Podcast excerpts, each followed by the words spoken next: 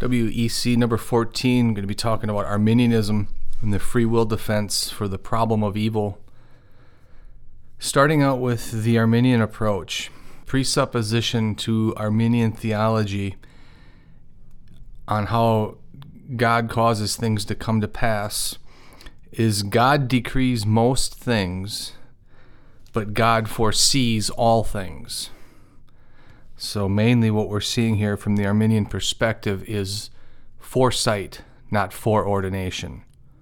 So, we'll get into this, but this is the, if you're going to understand the Reformed position on how God brings things to come to pass, we hold to God decrees all things.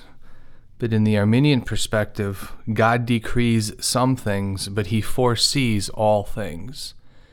And in the foresight of God is where the human free will rests, where God does not decree human decisions, and they vary, but mainly the main one is to salvation, that God leaves that to the individual to choose. And God simply looks down the corridors of time to foresee who's going to choose him, and those end up being the elect of God. So, from the Arminian perspective, God is sovereign and in charge over everything. Now, the key is without controlling all things. And this is where we differ. The Reformed perspective is, is God is sovereign and in control over all things, to the smallest to the greatest, even human decisions, both good and evil. Now, getting into Arminian theology with free will, God decrees some things, but he foresees all. And in that foresight, God is passive. And in being passive, he allows humanity to make their own choices and to be ultimate choice regarding salvation. So now, as Arminian scholar Roger Olson says, nothing at all can happen without God's permission. And notice he says, and many things are specifically and directly controlled and caused by God. Even sin and evil do not escape God's providential governance in classic Arminian theology.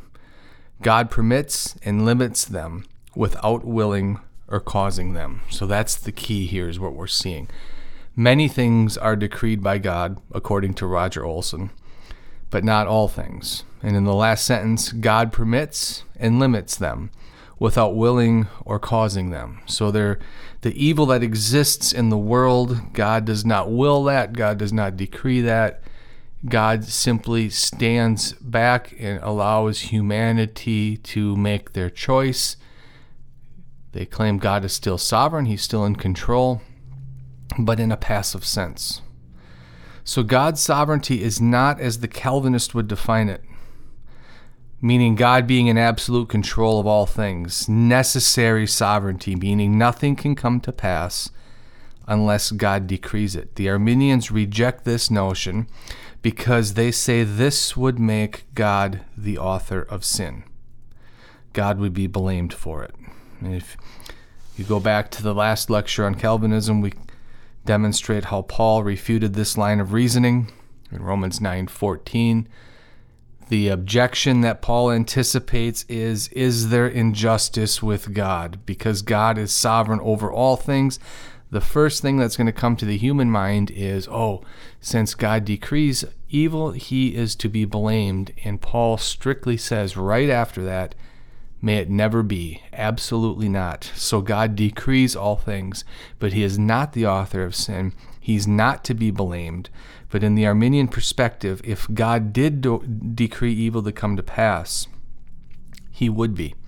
He would be the author of sin and he'd blame, be blamed for it. So Arminians also view the Calvinist interpretation of God's sovereignty as deterministic, which takes away human freedom and ability to choose. So we are nothing more than puppets on a string if God determines and decrees all things. And if you remember from the Reformed perspective, we believe in compatibility, meaning, yes, God decrees all things, God determines the outcome of all things, but at the same time, humans choose to do what they do without being forced, coerced, or coerced. Human beings do what they do because we choose to do. God is not forcing us to do what we do.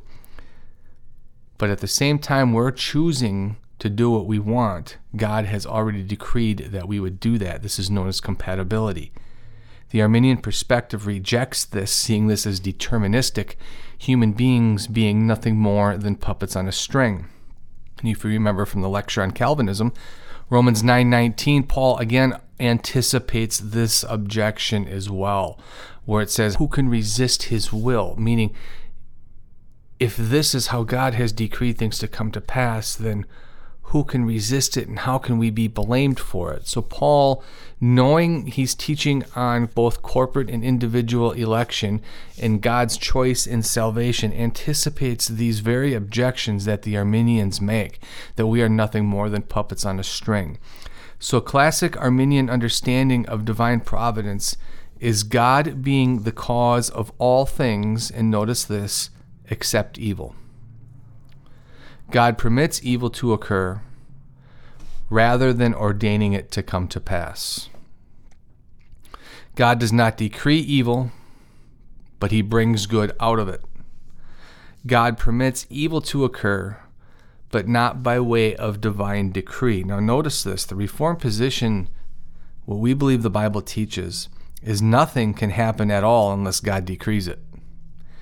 What the Arminian position is saying is both God and humanity can decree events to come to pass. So if we can decree events and God can decree events, God has now limited his sovereignty to where we have two sovereign wills in the universe. Now, the Arminian would reject this and say God is in complete control. He's just allowing, he's being passive. But if you think about how things come to pass, human beings can only do what they desire. Human beings don't have the ability to, to decree. Only God has that ability. So if God only has the ability to decree, from a biblical perspective, it would be impossible for God to be passive and allow for human beings to decree. It's just not in the nature of God. He would be denying himself. But this is how Arminianism sees it. God doesn't ordain evil, He doesn't decree evil, He doesn't predestine evil, He doesn't cause evil, according to the Arminian. Rather, humanity chooses to bring it to pass. God sovereignly directs, not decrees, that evil actions of humanity to mold them in a way that will come out for good in the end. God is passive and allows for evil to occur. He does not decree it. He is able to do this without being deterministic or omnicausal. So in Arminianism, God is not the author of sin because he only permits it. He does not ordain it to come to pass. And again, we see big problems with this regarding the nature of divine and human causality, how a human being is capable of decreeing an event. He's not. He doesn't have that power. Only God can do this. But the Arminian does not see it that way in God's sovereignty. So classical Arminianism holds to what we refer to as univocal understanding of the immutability of God, meaning univocal type thinking is what we do is we take God and we put him on the same spectrum as humanity. So if you think of a chain, Think of a 50 foot chain or a 100 foot chain. God is the top link of that chain. We are the bottom link of that chain. We are both on the same plane. God is just on the highest part, and we are on the lowest part. So when we think of the immutability of God, meaning immutability meaning God cannot change. And if we think of God being on the top of the chain and us being on the bottom of the same chain, what we end up doing is reading in humanistic thought, humanistic tendencies, humanistic reasoning into God. We start to turn God into our own image as humans. In the Reformed community, we hold to what's known as analogical predication, meaning we are similar to God in way of reflection only. He is completely separate, He is infinite. We are finite. He is infinite. He is in his own realm. We are in our own realm or circle. And he reveals himself to us by way of general revelation, which is nature, history, and human personality. And he also reveals himself by way of his word, scripture. We reflect his image. We are not on the same chain as him, he being the highest link and us being the lowest link. That is turning God into a human being. We're humanizing God and we're pulling him down into our finite reasoning. This is not how the Bible describes God in his essence. So classical Arminianism holds to univocal understanding of the immutability of God. So according to classic Arminianism, God emotes or God expresses emotion like humans, but on a much grander scale. God moves from one emotion to another. It is not viewed as a change in essence, meaning God's nature doesn't change when he goes from emotion to emotion. Rather, it's a change in mobility. So, this means now, if this is how the Arminian views God, that it's not God's change in emotion is not a change in his nature. The problem with that thinking is if God changes from one emotion to another, he's different than he was the moment before. That's a change if God changes from one emotion to another because we have moved God or we have disturbed God, that shows that humanity can change or have an impact or an influence on God. That would be a change, according to Reformed theology. The Arminian doesn't see it that way. So, this means that because humanity can influence God, God is not pure actuality, meaning he is not 100% God 100% of the time. He's not pure being. He's not always himself. See, the Reformed position holds the pure actuality where God is always himself all the time. He cannot change because he's always God. But now, bringing in this type of potentiality with God, he changes then from one emotion to another. He is becoming rather than being pure being. So, in the Reformed perspective, God is pure being, He's always Himself. In the Arminian perspective, He is becoming from one thing to another, relying on one part or one emotion, and then shifting from that one emotion to another emotion. So, the problem is if God is comprised of parts like this, the parts are not the whole. If He is only one part, that means He's not another part, which indicates change within his nature. So there's a give and take relationship between God and humanity from the Arminian perspective. God changes to the circumstances that are before him. Humanity can move him. The circumstances our free will chooses to decree, our free will chooses to bring to pass, combined with God's will. So God has an active will and he has a passive will. His passive will is allow humanity to make its choice based upon its own free will, evil that God does not decree. So God switches from one emotion to another from how we respond to him. This would be the Arminian perspective. So, what this does is it leaves the door open for Wesley Arminian scholars such as Richard Watson, who believe God can grieve over sin that God cannot be impassible, and that God, who is capable of suffering, cannot be immutable. So, what we're seeing here from the Arminian perspective is because God enters or chooses to enter into a relationship with humanity, he has chosen to allow himself, under his own control, to be changed from human choices based upon the fact that he's entered into a relationship with them. So God can grieve over sin. If God can grieve over sin, that doesn't mean he's impassible because he can be one emotion one second and a different emotion at another second. It means God if God is capable of suffering with his creation, he can't be immutable either because if he's suffering with his creation, there's a change in God. So, what this means is humanity can change God to some degree. And this is the risk of allowing humanity to possess libertarian free will. So, when God enters into a relationship with humanity, risk is involved. And this risk God took on when he entered into freely to choose to enter into his relationship with his own creation as Jacob Arminius states, because grace is so attempered and commingled with the nature of man, as not to destroy within him the liberty of his will, but to give it a right direction, to correct its depravity, and to allow man to possess his own proper notions. While on the contrary, this predestination introduces such a species of grace as to take away free will and hinder its exercise. So, what's Arminius saying here? He's saying that God has given humanity the ability to make choices, free will. And if humanity does not possess free will, rather, God predestines who's going to be saved.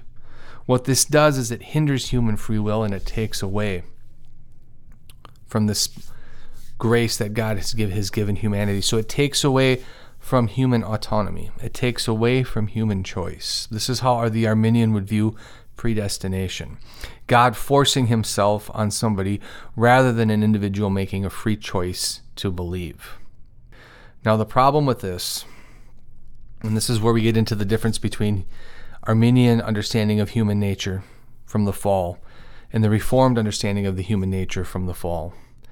But the Arminian believes that humanity still has the capability within itself to choose and to believe.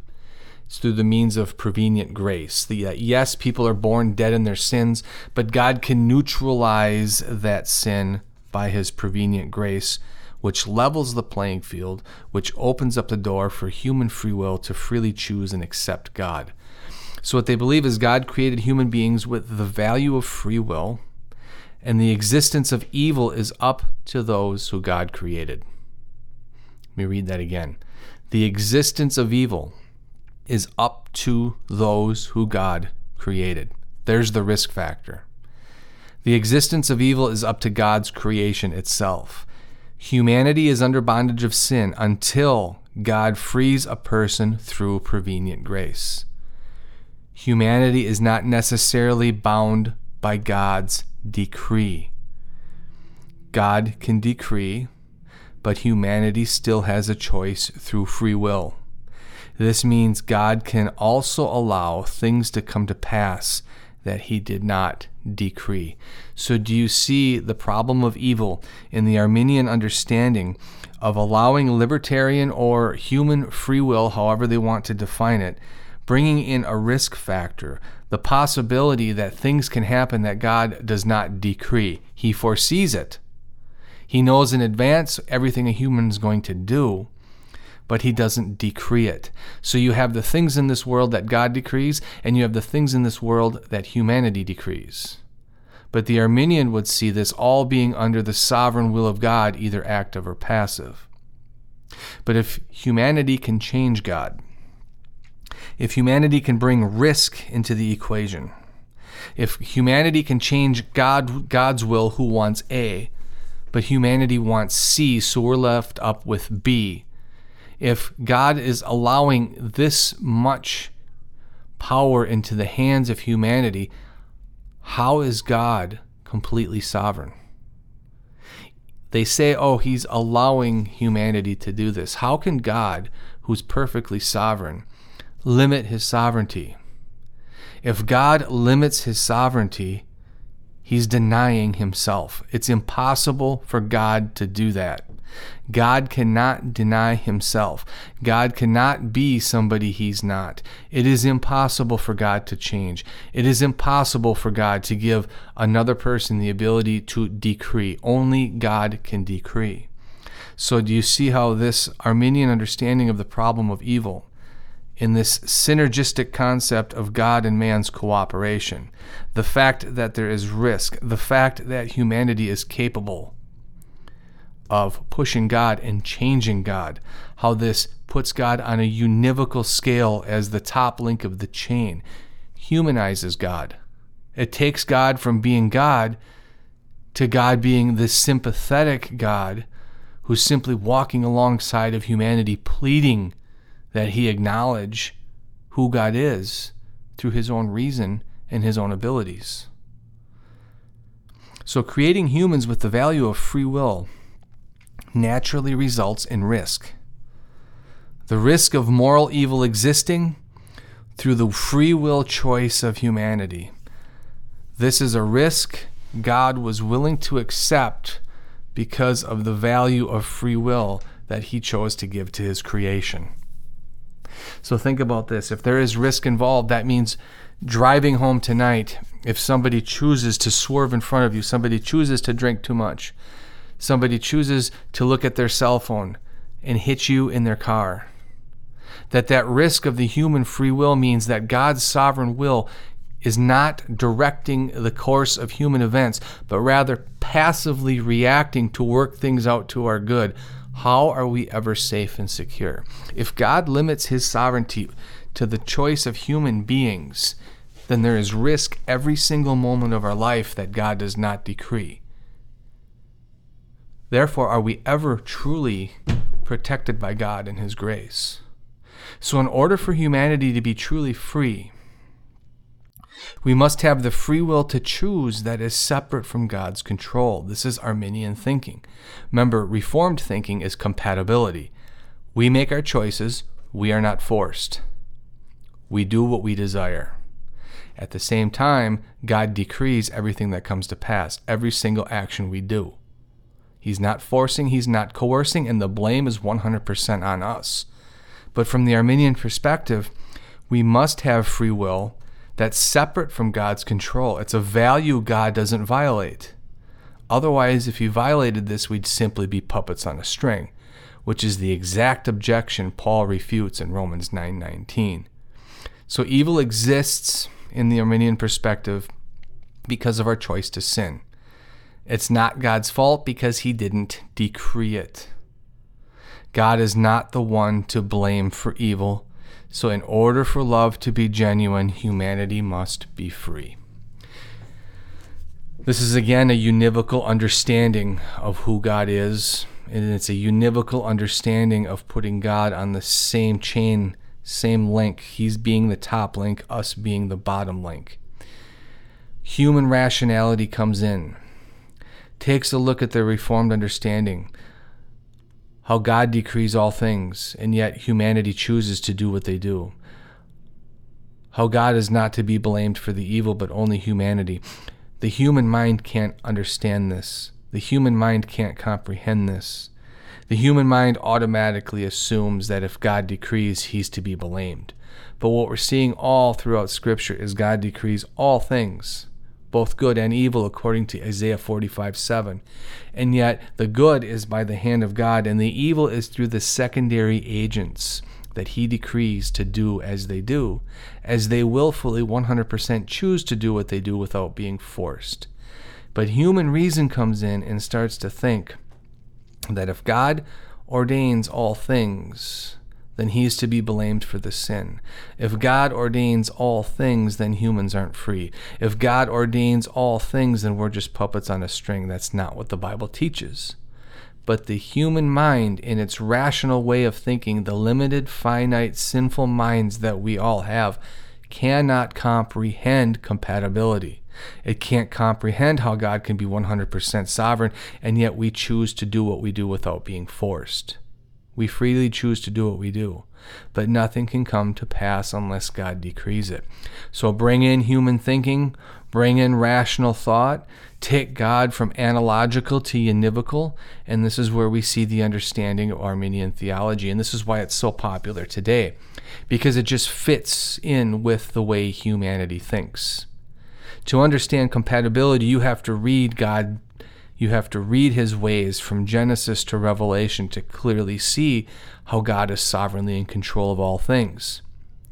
Compatibility doesn't come natural. It doesn't fit in our rational way of thinking because we can't wrap our arms around it. So we switch God, or the Arminian switches God from an analogical to a univocal way of thinking. So, in order for God to operate in this manner, and to have humanity to have free will according to the Arminian. God must limit his sovereign control in order for humanity to be free. And you won't find that concept anywhere in Scripture. God cannot deny himself. But in order for humanity to maintain this free will, it's the only way, according to an Arminian, that this could work. So classic Arminians define God's decree differently than the Reformed. They believe God decreed both the elect and the reprobate, but limited himself from making the final decision as to which particular individuals fall into each category. God foresees humanity's final decision without determining it. This is why the Reformed position believes in God's foreordination. God foresees because he foreordains. In the Arminian position, God foresees. He has foreknowledge because he sees ahead of time of what somebody's going to do. So, the, in the Arminian perspective, if I restate it like this, foreknowledge is based upon foresight.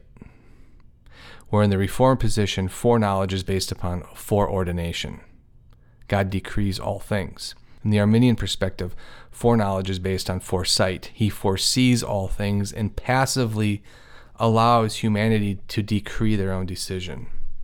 So, this allows for scenarios to occur in the world that have not been ordained by the hand of God, but ultimately God works them all out in the end for the good of those who believe.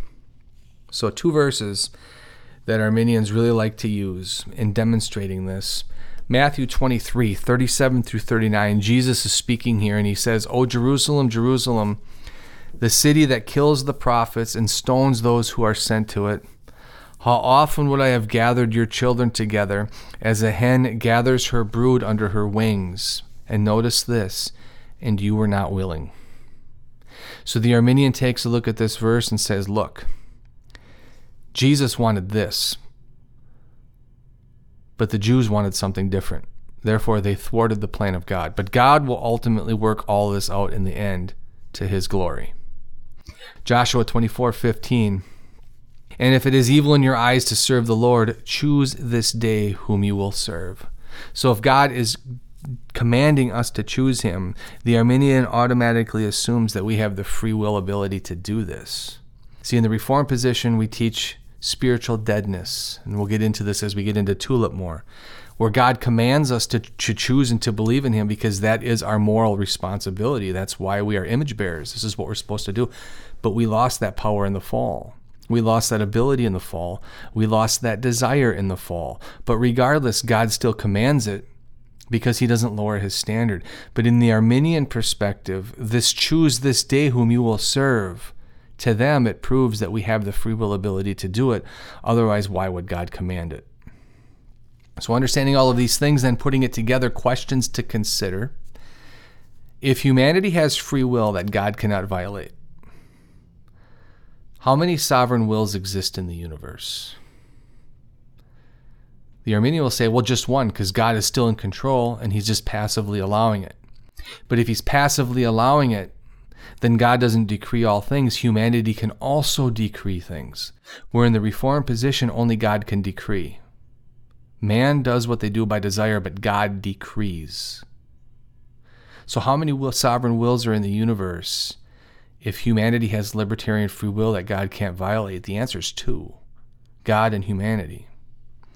Second question if God does not decree something to come to pass, how can God be in control of all things? Think about that. If God is just passive and he's standing there and he's seeing the evil, and he didn't decree the evil to come to pass, but rather he's standing there and he's watching it, and the evil event takes place, how is God not to be blamed? when he had the power to stop it. See, the Arminian position that God doesn't decree evil doesn't get God off the hook. God is still right there. He foreknows all things. He is all powerful. Then why doesn't God stop it? He's just standing there, not doing anything to protect libertarian free will. It doesn't get God off the hook. Next question if evil takes place that God did not want to take place, how can there be a plan and a purpose for it? See, from the Reformed perspective, God decrees all things because he has a plan and a purpose for it. But in the Arminian position, you have all of this purposeless evil. It's just coming to pass. Yes, God is passively trying to work it out for our own good, according to the Arminian. But if God doesn't directly decree it and it's coming from a different source, how is that not purposeless? Just because God is going to take a lemon and make lemonade out of it doesn't mean that lemon's still not bitter. Meaning, if something's going to come to pass that God did not decree, what that means is it was purposeless. And God's going to make a purpose out of it passively. That's not how God works. God has an intention and a purpose for all things that He decrees. Fourth question If God does not violate a person's will to harm somebody else, and He stands by as He permits the evil action to take place, how is God not to be blamed since He could have stopped it if He wanted to? And this goes back to the question we just talked about. It doesn't get God off the hook. See, people think the reformed position that God decrees evil makes him to blame, be blamed for the evil, where it's not. He's using the sin of the individual's heart to bring it to pass. So to try to make God a better God or to try to get God off the hook here, God doesn't decree evil, therefore he's not to be blamed.